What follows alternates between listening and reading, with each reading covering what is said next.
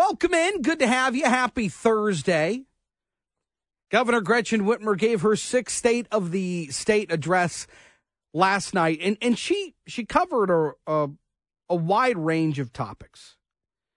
And aside from the the silly 80s music puns that I just couldn't seem to get past, um, there was a lot of what we expected there to be, which is a, a lot of celebrating for the governor and Democrats who have taken over Lansing uh, last semester for the first time in 40 years. And so there was going to be a victory lap. There was going to be a, a parade of sorts, if you will. And we, we saw a lot of that. But there was a lot of other expenditures that I, I, I do question where a lot of this money will come from. And whether it's childcare, whether it's uh, two years of community college for, for high school graduates, or the the continuing efforts to build more housing, um, this is going to take a lot of money. It's going to take a lot of time, and I'm just I I I was left a little short with exactly how we're going to pay for all this. But that's not the purpose of the state of the state. The purpose is where we are as a state. And after uh, uh, six years, essentially, of the governor and her administration in place, Michigan is still in a pretty tough spot in, in a lot of important factors, whether it's education, economy, uh, crime, fiscal stability, all according to U.S. News and World Report, Michigan ranking in the bottom half of most important categories, including infrastructure and and healthcare. Even one of the bright spots in the state of Michigan, but there is still a lot of work to be done. And from a Republican perspective, it's okay. Well, all of these things in a utopia, in a in a in a closed society, it can be fine. But in reality, how are these things going to help us moving forward? Free lunch for for for grade school ch- children, fine. It's a great idea. The fact that that students who need lunch can get it, need breakfast can get it is great. At what at what cost? I'm not saying it's good, bad, right, wrong. I'm I'm talking about the X's and O's, the dollars and cents of it all. And so I'd love to get your thoughts on the governor and her address last night.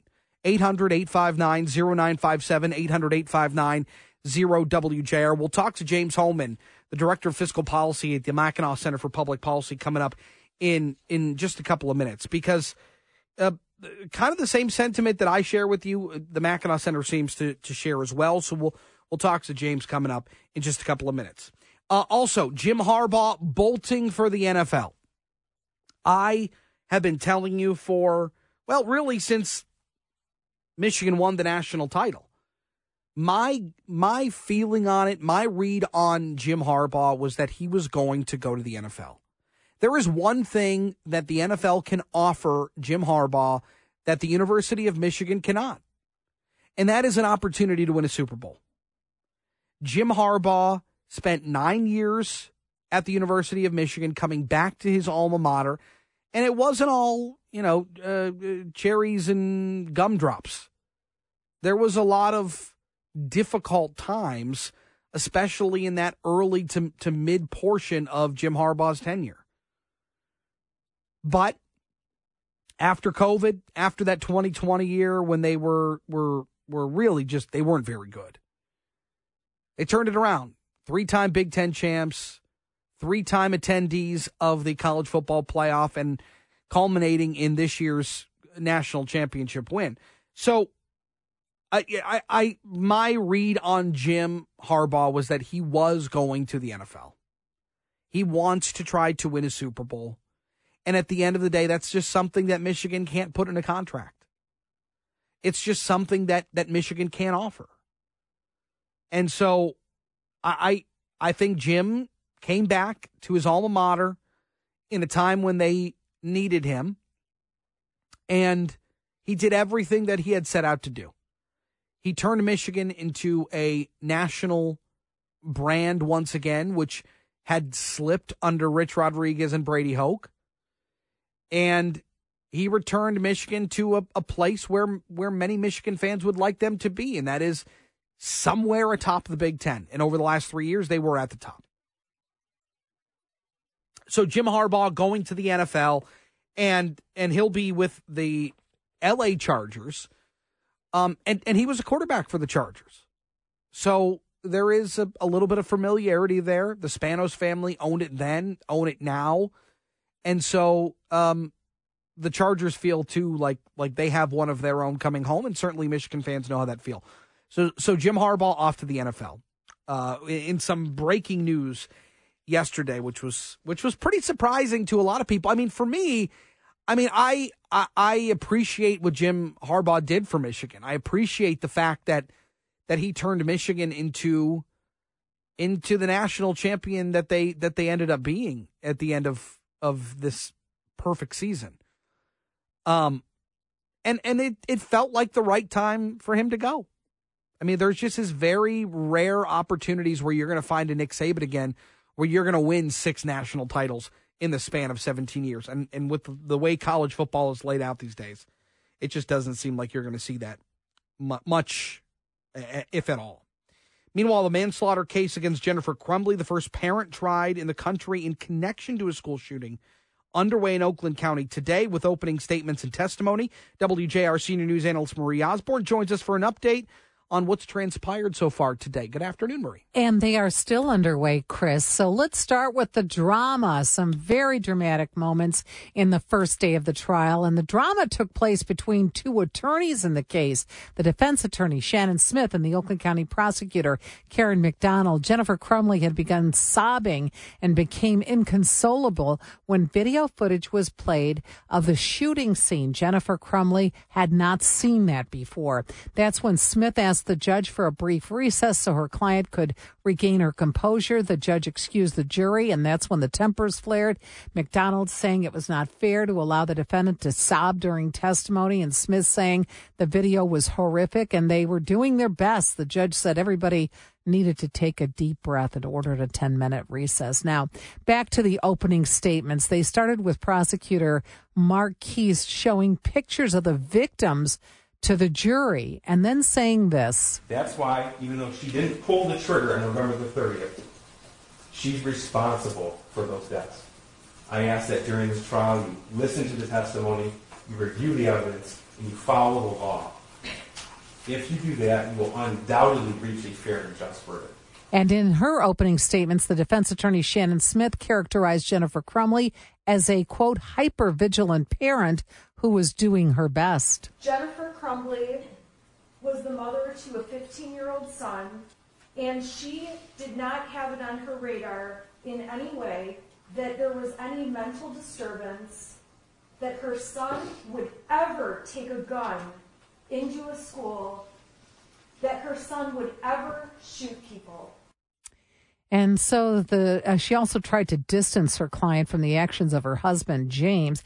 You will remember he's going to be going on trial in a few weeks for the same charges. So Chris, gripping testimony from one of the teachers, uh, uh, the assistant principal, uh, the uh, gun shop clerk who sold the gun. Lots was made about who was there that day. It was James Crumbley and Ethan Crumbley, Jennifer Crumbley not there. That was stressed in that testimony. You can see where they're going with that. Yeah, I you know, I don't know about you, Marie. I have I have gone back and forth with how I think this case could go. I mean, you you can make the argument that it is it is plausible or possible that they could be not the most attentive parents, but still not be responsible for what happened. And you can make the argument, which Karen McDonald surely will, that their negligence of their son is is what ended up leaving Ethan in the place that he ended up being when he committed these horrific shootings. So I, I I don't envy these jurors, and you have been in so many of these courtrooms in these cases. And yes, even a crying person can play into what the jury is thinking of this person that they're remorseful that they're they're they're in shock and awe over what they're seeing. I mean all of these things come into play. I don't know how this i don't know how this shakes out.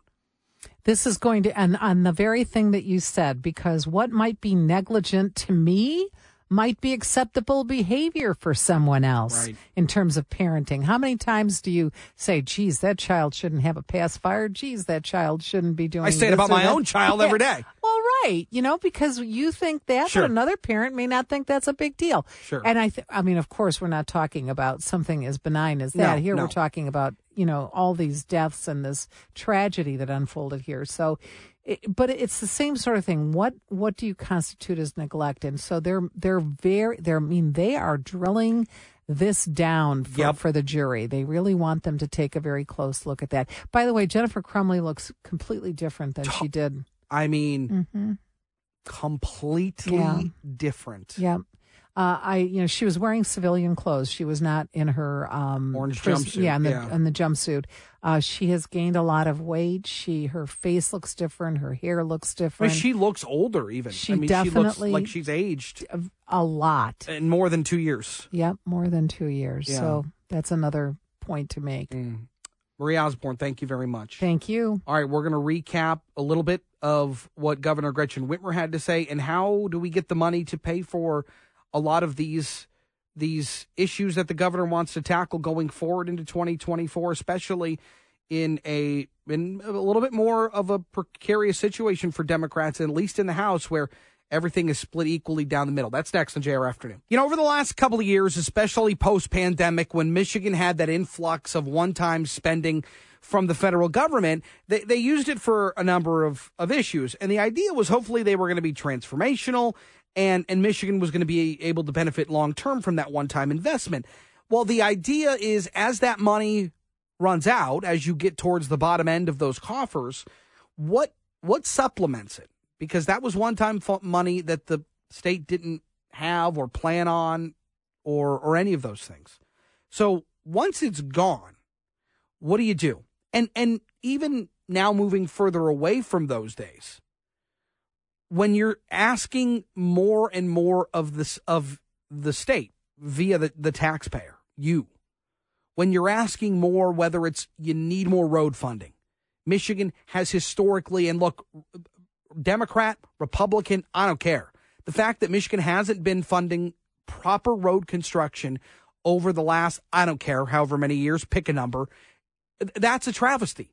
It's what puts us in a bad position now. So when the governor has to take out a loan through bonds to help pay for roadways, and when that goes away, we are still not going to be at the threshold that we need to be spending in order to actually not only fix our roads, but then maintain them properly.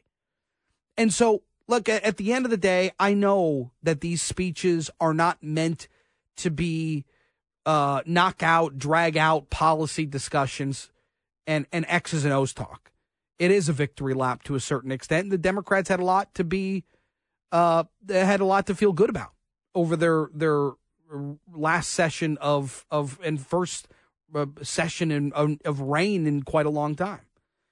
So it was a victory lap, but as she set the the the goals for this coming session and this coming year, I, I leave scratching my head wondering how we're going to pay for a lot of it. James Hohman is the director of fiscal policy at the Mackinac Center for Public Policy, and he joins us. James, good to have you. Uh, thanks for having me on. All right, so whether it's education, whether it's road funding, whether it's uh, new housing being developed, how how do we pay for all of this?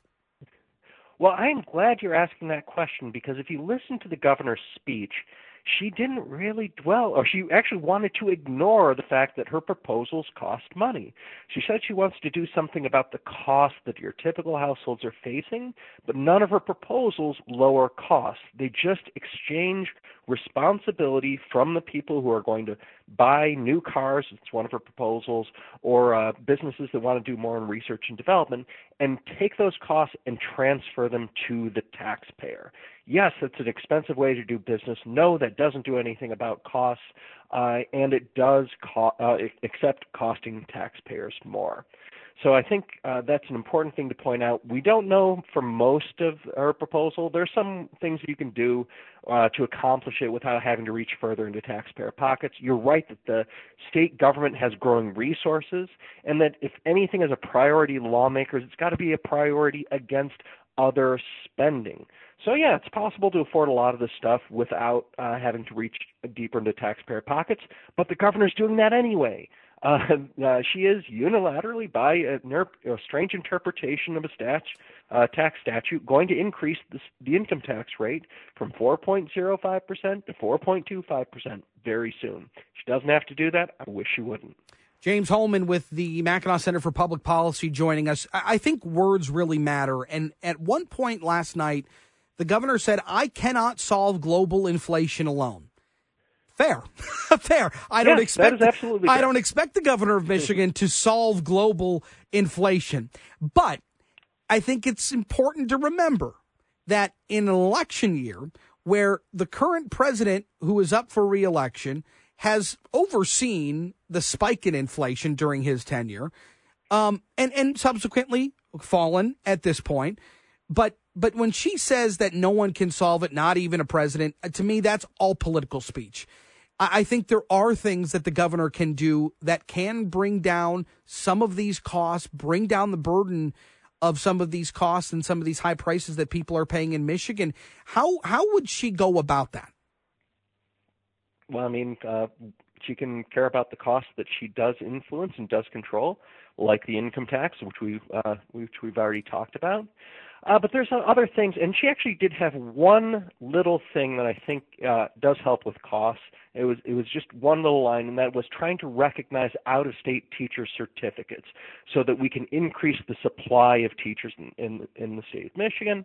Uh, and I think that that can help uh, that can help with some of the costs. It makes uh, that lowers the barrier to entry for teaching in, in, in the state of Michigan, and we can apply that to other licenses as well. In fact, a number of states practice universal licensing recognition, so that if you're certified for something in another state, we can uh, we can assume that you uh, can safely provide uh, uh provide that uh, do do that job here in the mm. state of Michigan. And those are the type of things that influence the market that can help lower costs. And the governor is, just hasn't been all that interested in doing that or seeing what part of government increases costs for people. And I wish she'd pay a little more attention to that. Too. I, I think one of the other areas where I, I scratch my head and wonder how we pay for this is is four year old preschool and guaranteed free community college for a high school graduate for two years. So I have a five year old and a two year old. And when we had to pay for preschool, uh, an early childhood development program for my five year old last year, it was very expensive. Childcare, daycare. If we wanted to put our two year old in a in a daycare spot, even for two days a week, I mean, you're looking at nearly a thousand dollars for for two full days. I mean, there's no doubt that the cost is outrageous, but at the end of the day, if the state's going to foot the bill again, I ask where the money is coming from. Yeah, uh, and you are right that those proposals are going to be expensive, but more important than that is that uh, the proposals are like I want government to help people who need help. Sure. The proposal to extend preschool, uh, preschool or childcare uh, subsidies, um, we already do that. We means test it, and we can talk about exactly uh, who who could use uh, some assistance. But what she's trying to say is that no, everyone's going to get this, regardless of whether you need help or not. And I just don't think that's a good use of, of the taxpayer dollars to help people who don't need help.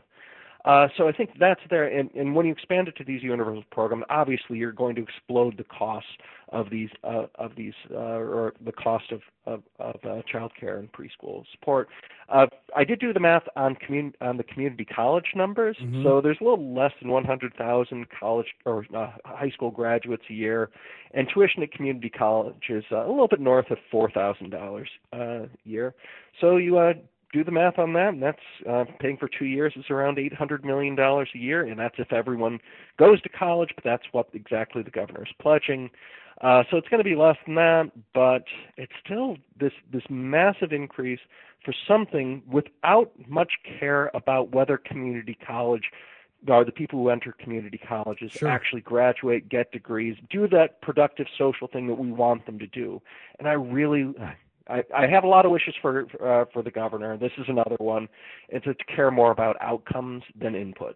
Yeah. Because a lot of it has been we're going to support uh, Sure. community college students. I'd rather we need to make sure that uh, community college students do the desired outcomes and use community college to better themselves in, in a proper way. Yeah, uh, James Hohman with the Mackinac Center for Public Policy. Good stuff. We'll talk again very soon.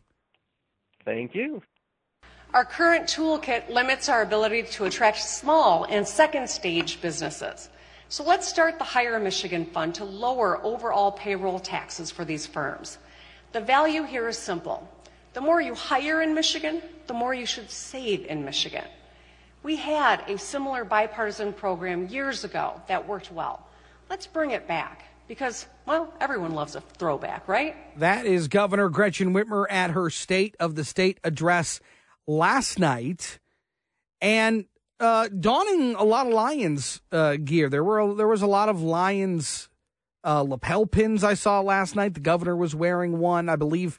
Uh, Secretary of State Jocelyn Benson uh, also was decked out in in Lions gear, which was uh, really cool to see. And how about this from General Motors? They are delaying a shift in Flint so that their employees can watch the Lions game and watch the, the NFC Championship game. They are delaying production uh, of the highly profitable pickups made at Flint Assembly, the Silverado, and and they are going to uh, allow allow their workers to catch the Lions in the NFC Championship game. It's fantastic.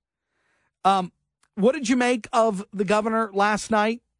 You heard it here on WJR. Marie Osborne, Guy Gordon were on the coverage for you. Um, but what did you make of it? Because um, I, I wasn't surprised that the governor took a victory lap, but at the same time, I, I was left with a lot of questions. And and I think James Hohman was right with with the Mackinac Center. It's it's she didn't cover how we were going to pay for these things. Again, it's not really the format. But at the end of the day, I, I left with a lot more questions than than answers. 800 859 0957, 800 859 WJR. August is in Milford. He kicks us off. What's up, August? wire. Uh-huh. Most wires will have a August. All right, we'll, we'll reconnect with August as he gets uh, settled in. But whether it was it was childcare or or even what, what I thought was interesting is Michigan offering an additional tax credit for electric vehicles, and if they were union made, you'd get a bigger tax credit. I, I thought that was very interesting. Certainly, we saw the UAW endorse Joe Biden, which wasn't a surprise, even though a majority of their membership probably don't believe and follow along with that ideology. But I th- also thought that was pretty interesting too. Tim's in Howell. What's up, Timmy? How you doing? Good. Good. Yeah, I wanted to make a comment about the college. You know, everybody's complaining about the college and the high cost of college and and your undergrad program, and I never understood why we have the first two years of college, 100 200 level classes, are really a regurgitation of K through 12, or yeah, K through 12. Mm-hmm. Why don't we eliminate that? Let the students prepare in high school, and then when they go in their degree program, instead of having to have 128 credits, I can't remember what it is anymore, but it's 65 credits. You're done. You got your two-year where the the career path you're going into. You cut the the uh, education uh, costs in half, and everybody's happy, you know. And then the next two years you can get your master's program. If you want to have a four-year program, Sure. then you get your first two years, and then you get your master's. That's four years. I I don't understand all this. And now to give away a billion and a half at the high end for you know uh, uh, for this community college thing, like you said, who's going to pay for this? You know, I mean, th- I could go on about everything this governor's talking about, but this is one uh, program that I think really needs to be revamped. The first two years of college, get rid of it. Let's do the two years that the kids are going to get their career path in, and move forward. We can cut it Yeah. half, and everybody's going to be happy. Yeah, Tim. Tim, I, I'm with you. Look, I, I'm. I mean, I, I have no. I, I incur. Look, I got no problem with college. The only problem that I have is that a lot of these universities have had carte blanche to just raise their tuitions to the extreme amounts that we see today. You know, you got these lawmakers in D.C. Th- th- This is this is the the rub of it all. Is you've got some of these folks that are like, well, I graduated for, from Harvard, and I was able to to to pay my way through, and it's like, well, you graduated in 1965. Yes, of course it was cheaper. Yes, of course it was easier for you to to work and and and pay for Harvard. Now, good luck of like holding a job and then being able to go through uh, Western, Central. I mean, the cost of college is so high, and so when when the federal government and the president talks about eliminating student loan debt, I, I don't. People took that debt out knowingly. I want to address why it's so expensive, because realistically, it doesn't cost the university what they're charging per student in order to provide them an education, lodging, food, uh, whatever it is. So I, I think that's where you attack. But look, a lot of ISDs around the state of Michigan uh, have partnered with school districts to even make sure that by the time you graduate high school, you have an associate's degree so that you can actually go to a four year university, do what you need to do, two, three years, and then you're out and into the workforce. So I, I think there are ways to do it. I'm not I'm not uh, uh, uh, opposed to it. I'm just questioning where it's coming from. August is back. He's in Milford. What's up, August? We have to- Yes. August, this is where you go. Hey, Chris, I just I have a question. Yeah. Are you enjoying the ride?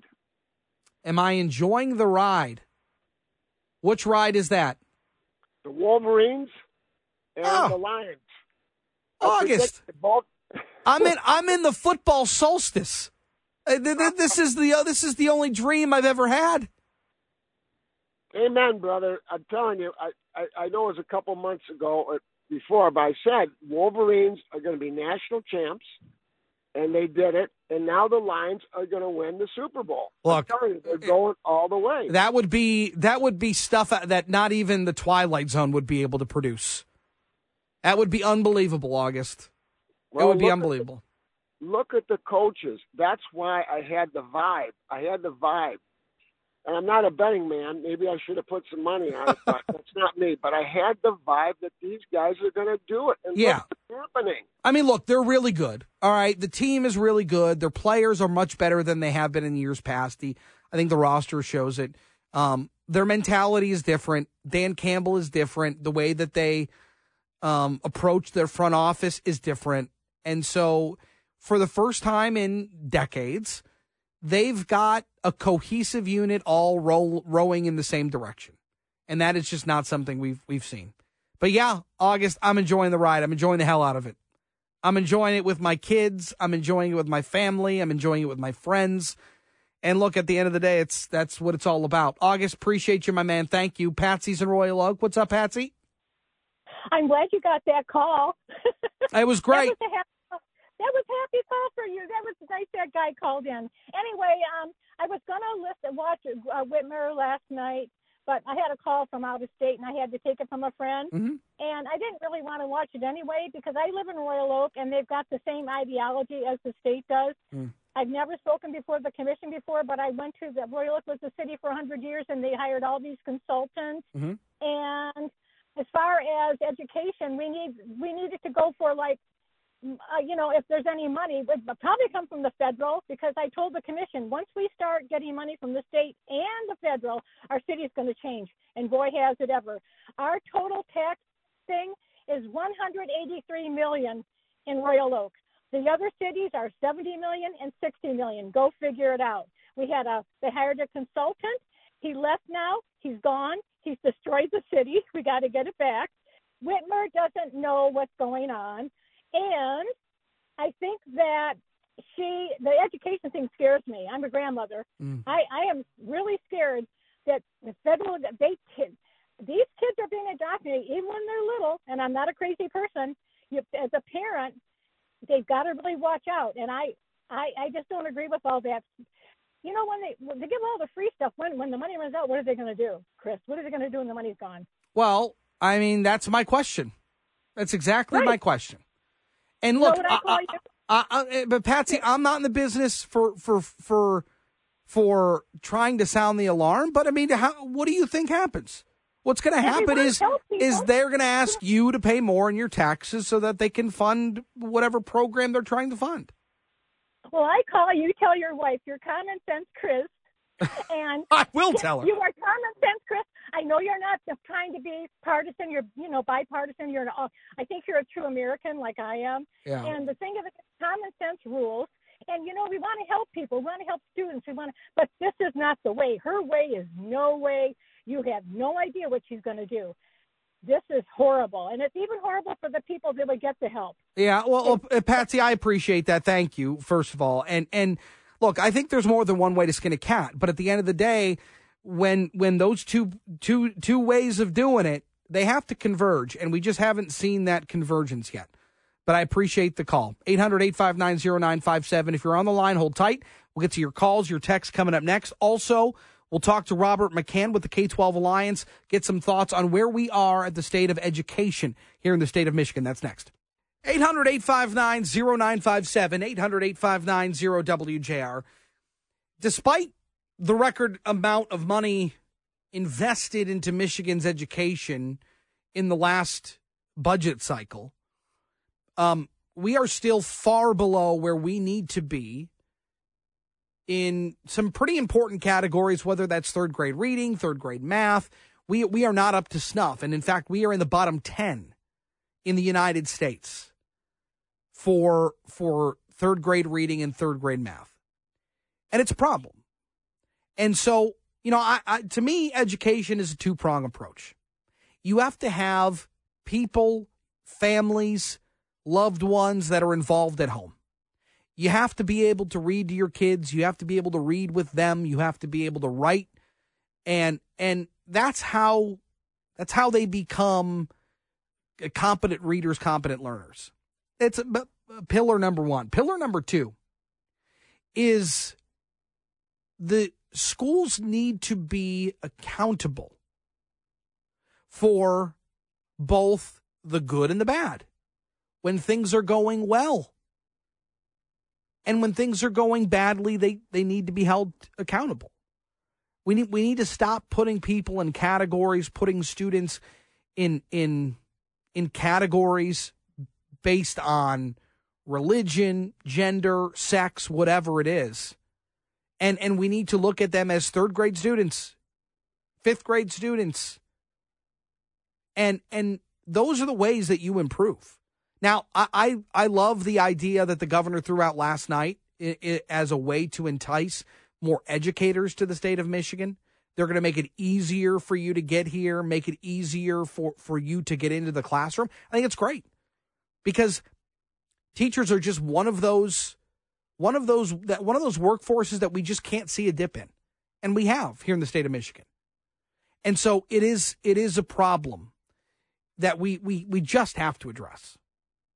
And so I'm glad she did talk about that last night. I know that that again there's still a lot of work that needs to be done, but at the same time I think education continues to be a, a huge priority when you consider one of the main goals for this governor is going to be growing Michigan's population. She's got a a, a group dedicated towards it now, and so I mean, it's one of those things that you just have to be you have to be you have to excel at if you want to draw people to your state. Michigan does not excel at this point in time.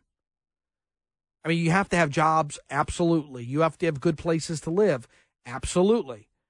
But if if young families with kids are are looking at relocating to a state, but their education system isn't where it needs to be, well, they Eh, that will be a deciding factor. Robert McCann is the executive director of the K 12 Alliance of Michigan, and he joins us. Robert, good to have you back.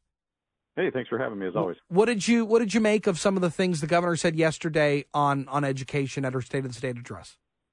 Yeah, I, I think you know what what you just said is, is is right on par with I think what she's proposing here is that we have to continue to grow our education system in Michigan if we want to compete in any number of areas uh, as a state. You know, we know that employers don't want to locate in a place where their families of their employees don't want to live, and schools play a big part of that. And so, if we can continue to invest in education, whether that's in the K-12 system itself, which we need to keep doing, or talking about the wraparound services, meaning early childhood ed, pre-K, like she's talked about last night, and post-graduation community college, like she talked about last night. Those are all good things, but you know the real questions are how are how are we investing in these and how much are we investing in these because that's ultimately what will decide whether they succeed or not. The governor signed that that bill to to change teacher evaluations in in the state of Michigan. How does that pair with the effort ongoing now to to try to make it easier to bring teachers in, get them into the classroom faster? How does all of that jive? Does that does that make it uh, does that expedite the process to try to get teachers in and, and make Michigan a more enticing destination for it? Yeah, what we found is that the the current teacher evaluation or the or the previous one as it existed until recently uh, was really quite duplicative in some ways, but also very punitive in some ways. That it didn't really give accurate representations of how teachers were doing, and more importantly, where and how we can help them improve. And so, by getting rid of that and allowing school administrators to, administrators to work directly with their employees uh, on any improvements that are needed, it, it helps foster a better relationship between our teachers, our schools, and our parents. And so, as we're doing that, I think it's going to help us recruit more teachers to Michigan, make Michigan a more welcoming place uh, for for young teachers in particular, where they want to you know start a career for 20, 30 years out. Uh, obviously, uh, the students that that you would be uh, representing or most interested in those those seniors that are graduating high school going on to college or going on to their post-secondary education. The governor talked about making the first 2 years of community college free for for graduating seniors. Do you feel like that path is a sustainable one? And do you feel like most most graduating senior graduating seniors would even t- take that route would they go to community college for a couple of years before transferring to to a bigger university? I think the bigger impact this is ultimately going to have is on you know the high school freshmen sophomores that are questioning currently if they have a path after graduation. And if they don't know meaning college isn't affordable for them they're not sure if a trade school makes sense for them those are the students we often lose into the system. These are the students that don't have a hope beyond graduation. So we have str- we have struggled for years to keep them on a path for success and if we have a uh, a policy in Michigan that says no matter where you come from or you know your your financial background, you have two years of college after graduation paid for it. That may be the single biggest thing that helps us keep those kids motivated, keeps them on track towards uh, successfully graduating high school because this is the first time they'll know that there's options for them after that. So I really think it, it can capture that. Again, to your other question, though, the question is going to be the, the, financial sustainability of this program. You know, we we know it can be a, a success, but we also need to know how it's going to get paid for. And if it's pulling money out of our K-12 system, that's not where we need to be pulling money from right now. So we have some questions, but ultimately we think it it can have a tremendously positive impact. Robert McCann with the K-12 Alliance of Michigan, great stuff. Uh, appreciate the time as always. We'll talk again soon. Sounds good. Thank you. Yeah, you got it. Uh, 800 859 0957. I want to squeeze Dave in here before we go to break. Dave, I got just over a minute here. What's up, bud? Yeah. Uh, how do we pay for this stuff? Well, we just had back to back experiments with uh, the GOP's favorite theory that says tax cuts and enhance the enhance the tax base and it pays for itself. It cl- clearly doesn't. Never has. It's failed repeatedly.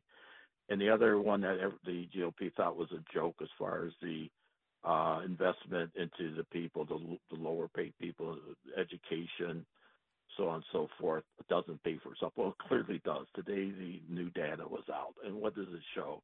Not only is the GDP up now 304 for all 12 quarters, if you take it as a whole, it's a little above three no matter how you mm-hmm. measure it for this quarter, the year, everything else. And the debt's down to 96.4%. The, the relative uh, public debt, the federal cumulative public debt held by the public, 96 percent. That's down from where three years ago was 98. All right. Well so then, Dave, my question is, how do we pay for a and, lot of the things that the governor talked about last night?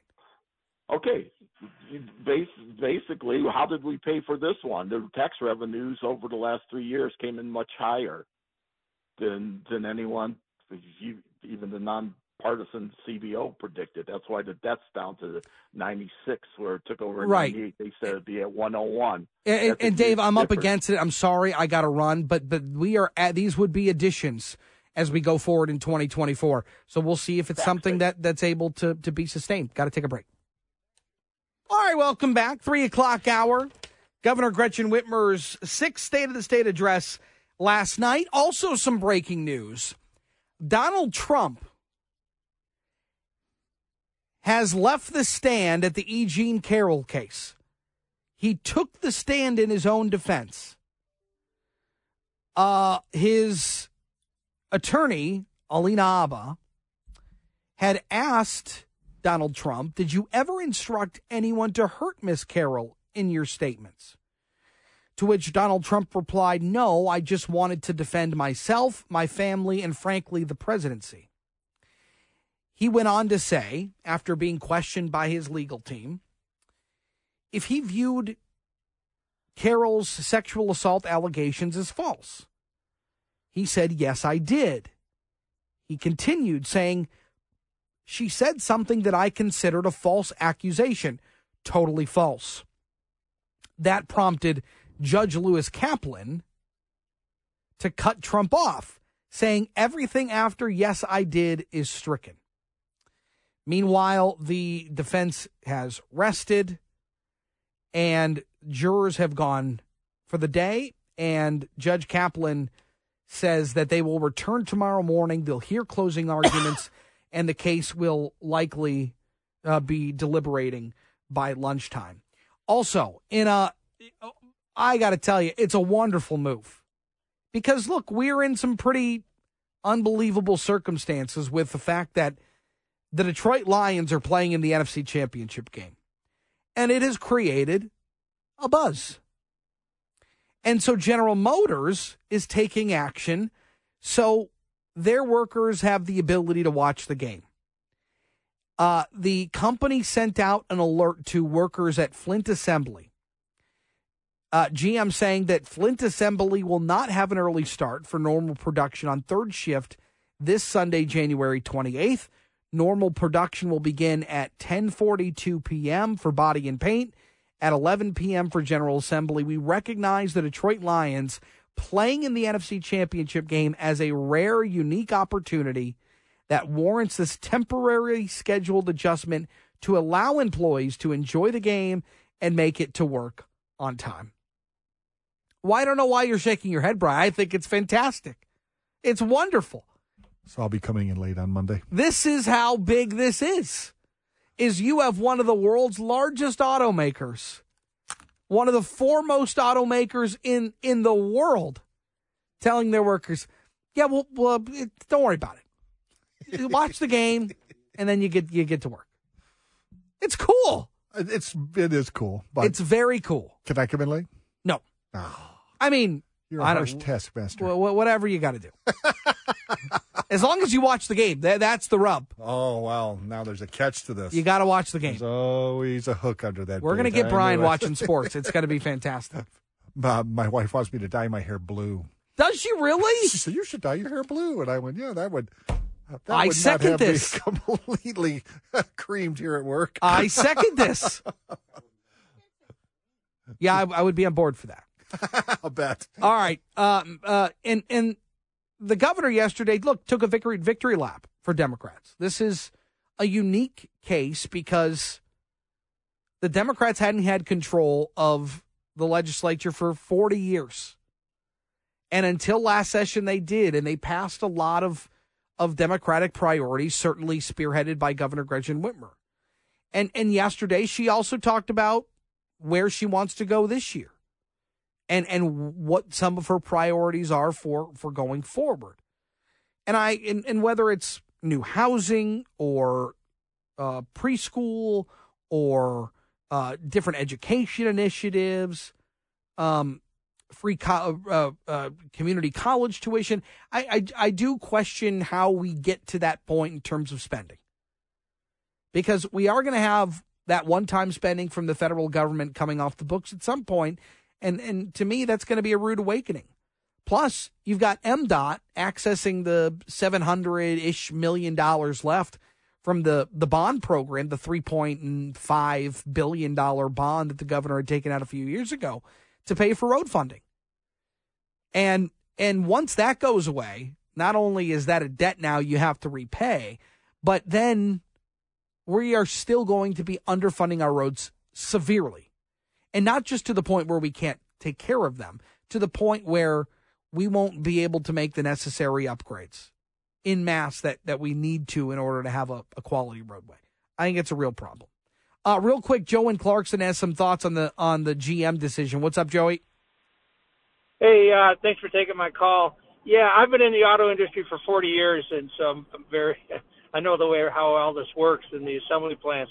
The only reason GM's giving them this uh, time off, it's very smart on their part because it makes them look like they're uh, they're doing a very good thing for the employees. Is they know that nobody's going to show up for those shifts because everybody's going to be watching the game. So smart PR move on the on the part of GM, but uh, the fact is they know that nobody's going to show up for work. So instead of having the, the plant running with nobody there, which costs a lot of money, they just uh, they take take that shift off. You don't think anybody would show up? You think people would call in sick? Oh my God, yes. You should Okay. see after for, for the Super Bowl. It's hard to get people to come in on those shifts. So imagine the Detroit Lions. Yeah, wait till the Lions are in it. Yeah, fair enough. Joe, appreciate the call. Meanwhile, the economic impact of the last two NFL playoff games in Detroit has been undeniable. Restaurants, bars packed, grocery stores are busy, and people are preparing to watch the game from home. And and look, this is just potentially what just just the beginning of what the Lion postseason run has meant to this region. Last, uh, rather, this weekend, Lions playing the 49ers in San Francisco in the NFC Championship game. Uh, but there's still expected to be a boost to the economy here locally. WJR senior news analyst Marie Osborne asking experts on the issue. Hi, Marie. Well, we got the big expert here, Chris, none other than Chris Moyer, spokesperson for Visit Detroit. They keep tabs on all this stuff. And he says there is no question, even though this game will be thousands of miles away, people in the Motor City are going to be spending time and plenty of money to enjoy the playoff atmosphere. this has been a January that can rival some of the best summer months in terms of hotels, restaurants, bars, with just the excitement and the activity. And even though the game is on the road in San Francisco this weekend, it's not going to slow down. Now, the Lions are hosting that massive watch party at Ford Field. It says it's sold out, but that's not going to stop people from gathering everywhere downtown and in the suburbs. They want to watch the game. And this will be a weekend of blue light specials. Businesses throughout Detroit, whether it's it's Bedrock or Michigan Central or GM, uh, and and dozens of others have lit up their buildings in Honolulu blue, and that has contributed to remarkable TV coverage that people are seeing Detroit in a totally different way. And then that vision of Detroit to the rest of the country will likely translate to further economic growth. In addition, he says it's helped the entire community, city and suburbs to find common ground. What I think is most important about this is the way that the community has rallied around the identity of the Lions, Coach Campbell and Jared Goff. So my hope, win or lose, is that the community recognizes that we all do better when we support each other, when we cheer each other on, and when when we have Detroit's back. And Chris, I know you heard this figure probably in your travels in the last week. So far, those two playoff games each pumping $50 million into the local economy. It Go is Lions. insane. It is in Yeah. is absolutely. And look, these bars that that usually wouldn't have anybody in them on a On a Sunday night? Sunday night Yep. in January. Uh, very cool. Feel uh, really good for a lot of these companies and businesses downtown. Marie, thank you very much. Thank you. Uh, Want to remind you, Fontainebleau, Las Vegas is the newest luxury resort and casino on the Las Vegas Strip, and we want to send you there for the big game weekend. You score a trip for two to Las Vegas, including airfare, two night stay at Fontainebleau, Las Vegas, $150 credit to spend at one of its 36 restaurants and bars, two tickets to the Fontainebleau Las Vegas big game viewing party at BleauLive Theater. To enter, Texas Hours National Keyword Watch to 95819. For full details and official contest rules, visit WJR.com. Real quick, want to take Rick in Clinton. He joins us. What's up, Rick? Hey, I was just chuckling a little bit about uh, GM giving a day a shift off. Yeah. But, yeah, doesn't Ford own the Lions? They do. yes, they do. He's not giving a shift off. It's like a thumb in the eye. Yeah, maybe. Maybe. it's a good call, Rick. I thought that was kind of funny. Yeah, good stuff, man. Thank you for the call. Yeah. Yeah, that's a good point. Maybe Ford's got to make a move. All right, we got to take a break. More coming up next. Obviously, EV struggling in these cold temperatures. Not as cold today as it has been the last week and a half, two weeks. But uh, what is the prognosis for that? We expect changes. Uh, we'll talk about that next on JR Afternoon. All right, so we did hear from a, F- a Ford employee. Brian, what was the message relayed to you? You took the call. And we, we, we do have a definitive It was answer Scott. He says he works at the Dearborn Ford truck plant. Okay. They do have that shipped off All right. on Monday. Well, so there you they go. can watch the game. That makes that makes a lot of sense. I, I would expect Ford to do the same, and they did, and all good. Uh, but but that look, it speaks to how big this game is. Now they just give us the day off. Yeah. you hear that? I have to talk to Ann. You hear that, Ann? Ann.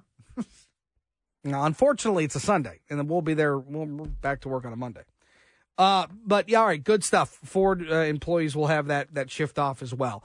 Uh, in the meantime, we we have been following that that cold front that moved through much of the country, certainly our area over the last week and a half or so. We saw all kinds of issues with electric vehicles being able to not only maintain a charge, but then get to charging stations so, so that they could juice up and continue on. But what we were finding was that the cold was zapping the batteries so much that these vehicles were dying before they could get to the charges. So tow trucks needed to be called in, or people were pushing their cars up the chargers to get juice. And look, I, I don't think that it's a surprise to anyone that these cold temperatures do play a factor into electric batteries, whether it's in your car or in your phone. If you spend any considerable amount of time outdoors with your phone, it you will lose a charge much quicker than if you were indoors in a controlled temperature. Um, and so just wondering how that plays in and the development into this technology certainly is changing, certainly will get better. But in the meantime, the the the the issues still continue to to persist. Jennifer Meffords, the national co-chair of the Electrical Vehicle Infrastructure Training Program, and joins us. Jen, it's good to have you. Hey, Chris, great to be here. What did you make of some of those stories that we saw popping up in places like Chicago, even here in Detroit, where EVs were having a difficult time holding that charge until they got to the stations to, to get juice? Sure. Well, listen, when those temperatures get as cold as they were, zero, you know, high of zero, one, wind chill so cold, it affects so many different systems, including EVs, of course. Um, you know, I was on a tarmac at DTW on the day that it was zero, and Mhm. all the fuel lines to fuel the planes had frozen, and all of the tanks in the ground with the gas had frozen as well. so I think it really does just, you know, challenge all of us. But fortunately, today it's a balmy 40 something. Yeah, no Um, doubt. Yeah, related to EVs, though, yes, it's about a 30% um, change in the capacity of a battery when it's super cold like that. So each vehicle's battery, as you know, Chris, from our conversations, has uh, will be affected differently. Some will will lose more range, some will lose less, but the average is about 30%.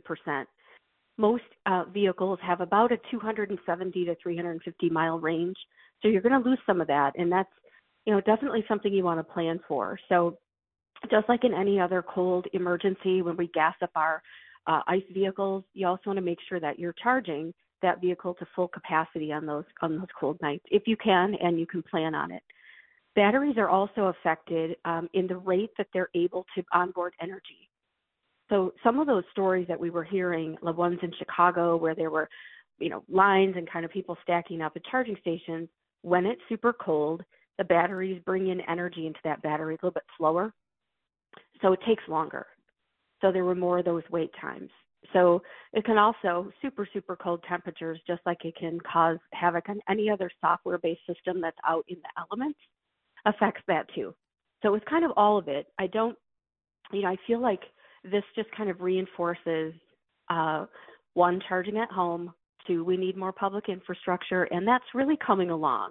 You know, the recent announcement of the Lansing area getting an $8 million um, funding jump uh, out of the bipartisan infrastructure law to put charging stations in helps. It's all kind of building and growing these networks of places, and that will help iron all this out.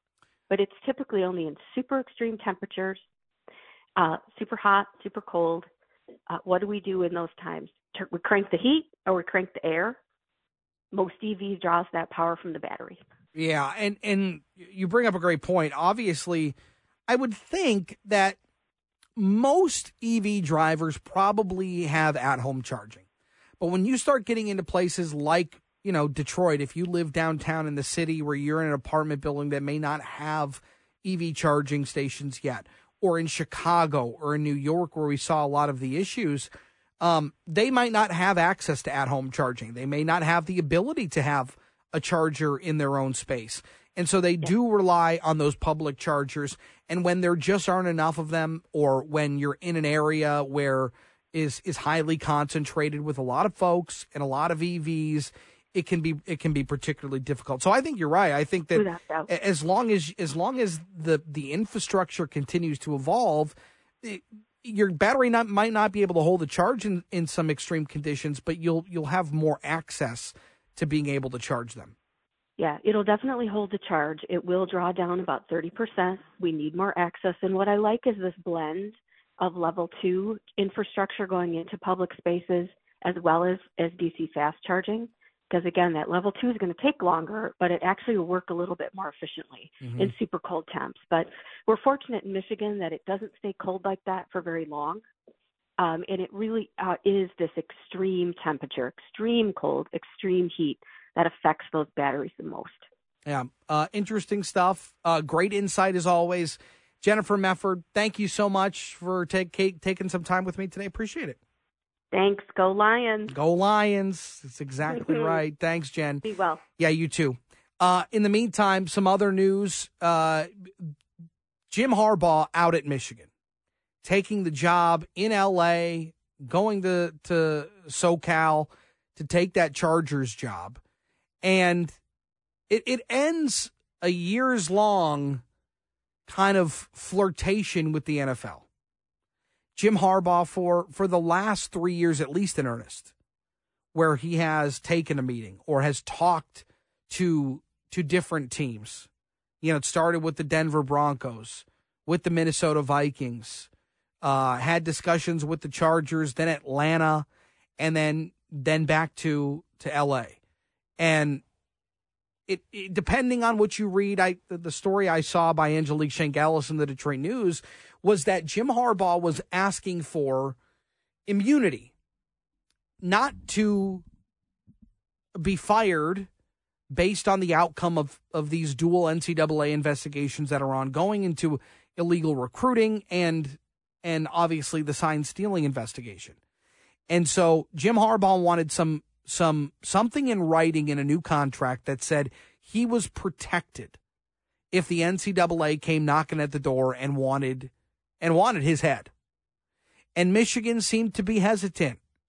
And Harbaugh's team, that was the sticking point. But according to Chengelis, by the time the university came around to agreeing to those terms, Harbaugh was already basically signed, sealed, delivered to the LA Chargers. And so I, I, I continued to maintain after the national championship game, after the Alabama game, the Rose Bowl game in Pasadena, it just felt like Jim Harbaugh was gone because Jim Harbaugh wants a chance to win a, a Super Bowl. Jim Harbaugh wants the opportunity to to win it all at the pro- professional level. And so, if there is one thing that Michigan couldn't offer Jim Harbaugh, it was a, a Lombardi trophy. And so, I believe that the flirtations with the NFL over the last couple of years, conversations that I had had with people, it just seemed like after Michigan won it, Harbaugh was going to move on. He had done everything he wanted to do coming back and taking over at his alma mater. You're not going to see dynasties like Nick Saban anymore. Nothing really else to prove. Harbaugh did it, and now he has a chance to win it all in the NFL. Got to take a break. All right, welcome back. Wanted to give you a, a Republican view of Governor Gretchen Whitmer's state of the state last night, her sixth, which is still unbelievable to me. So we call on Senator Jim Runestad of the 23rd District uh, to join us, and he joins us. Senator, good to have you. Uh, great to be on, Chris. Uh, yeah, it was uh, uh quite a, um, a, speech that she delivered yesterday. Uh, basically, uh, if I was uh, to uh, encapsulate it, I would say free, free, free, and uh, lots of picking winners and losers with taxpayer dollars in a crony capitalism, big fountain of cash, taxpayer cash. So yeah, it was very discouraging. There were so many areas that we could have worked on. I've had a bill to require Freedom of Information Act uh, for the governor's office and the legislature in March. Democrats deep sixed that. They deep sixed every single transparency. I probably have 12 transparency uh, bills put in, all killed. Uh, that's something that we could have uh, agreed upon. Uh, uh, you know, that's that's been just pushed back constantly uh, and should have been done right at the beginning of last year. So there's there's just a, a lot of uh, uh, disappointing concepts that we're going to fund uh, pre-K free for everybody, college, uh, community college free for everybody, um, huge new uh, car uh, rebate uh, for the taxpayer dollars are going to pay for. Uh, a lot of these programs where they're going to have tax capture programs. That's where they will take the state um, income tax for all the employees in the company and pour them into the project.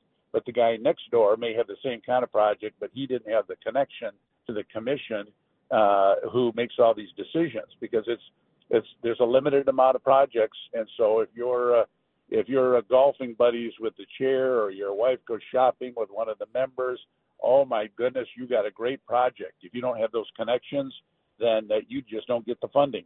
So it's it's so much of the stuff that has failed across the nation, failed uh, here in Michigan with uh, Granholm's battery uh, initiatives. Uh, about 15 years ago, they were flopped in the dust, costing a mountain of money. So it's, it's just really difficult that she didn't reach across the aisle and say, you know, what can we all agree upon? What are some things that really make sense? There's no discussion on any of this. Hmm. Uh, they just want to keep this rolling like they did last year. Well, uh, the least number of uh, unanimous bills in Michigan's history last year, and I think it's going to continue. I mean, there's there, nothing is free. So where does the money come from then, Senator? That comes from your listeners' pocketbooks. Ask them to get those pocketbooks out and start paying the, the bigger taxes. Uh, we we plowed through nine billion dollars in one-time federal funds in our last appropriation pickleball courts and swimming pools and everything so that the Democrats have these giant cardboard checks. You probably see these with a stand out. I paid for the swimming pool. I bought the pickleball courts and all of this stuff. Uh, when we have huge transportation needs, I'm, I'm driving home now, uh, dodging potholes, and she said, "We're going to fix the roads." I think it was 247 million out of nine billion dollars in infinitesimal fraction of that nine billion went to roads, and that's the kind of thing that really can make a difference to turn Michigan around. We're losing more uh, people than any other state but one. Uh, our, our income is the lowest compared to other states since 1929 when they first started looking at these things. There's so many systemic issues Michigan has that we could be focusing on, and it's all this free, free. Isn't this sound good? It's emotion, free, free, free. It's not free. It's coming out of the your your listeners are going to get hit with higher taxes because there's no way this stuff is uh, just uh, grows on trees. Well, what's going to be the, the, the governor here? And I don't mean Gretchen Whitmer. I mean the, the thing that could hold this up because, you know, obviously Democrats still have a, sm- a slim majority in the Senate, but they're deadlocked in the House. Do you anticipate that playing a factor into into some of these line items and, and priorities that Governor Gretchen Whitmer laid out last night? I would assume so. Unfortunately, we uh, much more than the Democrats, we always have some uh, Republicans peel off, uh, you know, for some goodies and go over to the uh, the Democrat side and, and vote with their initiatives, which uh, I find most of these people, when they're hitting doors, they say they would never do that, but they're now they're ensconced in office and they'll start voting over with the Democrats uh, on stuff that their people do not want them to be voting for. But I, I think uh, uh, in the Senate we seem to be holding pretty good. The, the House is where there's been an issue, but I, I think they're kind of coalescing that you know breaking free and making a Democrat priority a bipartisan because you have one Republican voting for something the media all says it's bipartisan, bipartisan, when everyone in the Senate and almost everyone in the uh, House uh, Republicans vote against it. But it just takes one, and he starts screaming bipartisan. So hopefully, uh, these terrible, uh, huge spending uh, is, is going to be curtailed. That at least until uh, April. That's when the uh, special elections will be held, uh, unless we uh, unless we pick up one of those seats uh, they will go right on the spend. They'll just pile these spending things up and just go like drunken sailors, just spending like there's no tomorrow if they get the majority back. Do you think that that some of the things that she said last night were were not necessarily meant for Michigan voters? Were were kind of messages geared towards a bigger audience, whether that's the DNC or or this idea that well, she can't control global inflation, but but there are things that she can do and she is doing. I mean, it, it just sounded like almost like a political stump speech at times where you mix in some of the 80s puns and and you know you you kind of gloss away from some of the the issues and and as you put it you know you talk you give out the freebies what did you make kind of the overall tone of her of her message I, I get that impression that uh, she's uh, got one eye on the national stage where she would love to uh, be named the vice president. She would love to uh, increase her profile. And uh, the media, is, for the most part, is not going to call her out on this. They'll pretend that this money just grows on trees. It, this is an enormous amount of brand new spending. Uh, I, I saw that uh, they're giving um, $7,500 for every um, uh, child born in Flint, regardless of income. So you could be making, you're a superintendent, you're making uh, seventy thousand a year. You get this money. Everybody gets this money in this one area, and so it, this is the kind of stuff that that goes under the radar. People don't see the kind of spending that is is going to drive us backward here in the state of Michigan, while the real needs, something like the infrastructure, the roads, are I, they're just horrible. I'm, I'm like I said, I'm driving through the potholes now, and uh, this is just going to get worse and worse. And that's where she should have been putting the focus on. What is really going to make a difference for Michigan business is making it competitive for all business. We have some of the highest rates for uh, utility rates in the nation, and Ford said they weren't going to build the battery plant here because of their energy rates. Mm-hmm. What is she doing to decrease the energy rates? We have the, one of the highest level of the service outages in the nation with some of the highest rates in the nation and some of the oldest infrastructure. Does she talk about that? Does she talk about her uh, MPSC that just keeps giving another rate increase and another rate increase and another? That's going to drive business out of here. Plus, the the people are leaving. The costs are getting uh, exploding here in Michigan to uh, to operate your uh, yeah. your home, and the, and the tax property taxes are some of the highest in the country there's some things that could have been done, they just weren't addressed. Fair enough. Uh, Senator Jim Runestad, appreciate your thoughts. We'll talk again soon. Thanks, Chris. Always love the show. Yep, you thank you. Appreciate it. We'll talk again. All right, we got to take a break. Steve Courtney joins me next here on JR Afternoon. All right, getting you set for Mitch Albom and the crew coming up next. Steve Courtney joins me. Hello, friend. How are you there, sir? I'm good. good. I'm, I'm I'm trying to process. I know you are the last 24 hours. we okay. had uh, we had our green room conversation earlier. Let me just say this: our conversation, Chris, brought to you by the Performance Remodeling Sweepstakes. Performance Remodeling, a preferred partner of the Inside Outside guys, kicked off yet another $100,000 window of opportunity sweepstakes. Request your windows, roofing, and siding quote today. Log into windowsroofingsiding.com to enter the performance remodeling sweepstakes. Yeah, I know your heart is somewhat heavy. Uh, Jim Harbaugh has flirted, obviously, uh, with a return to the NFL over the last uh, three years for sure.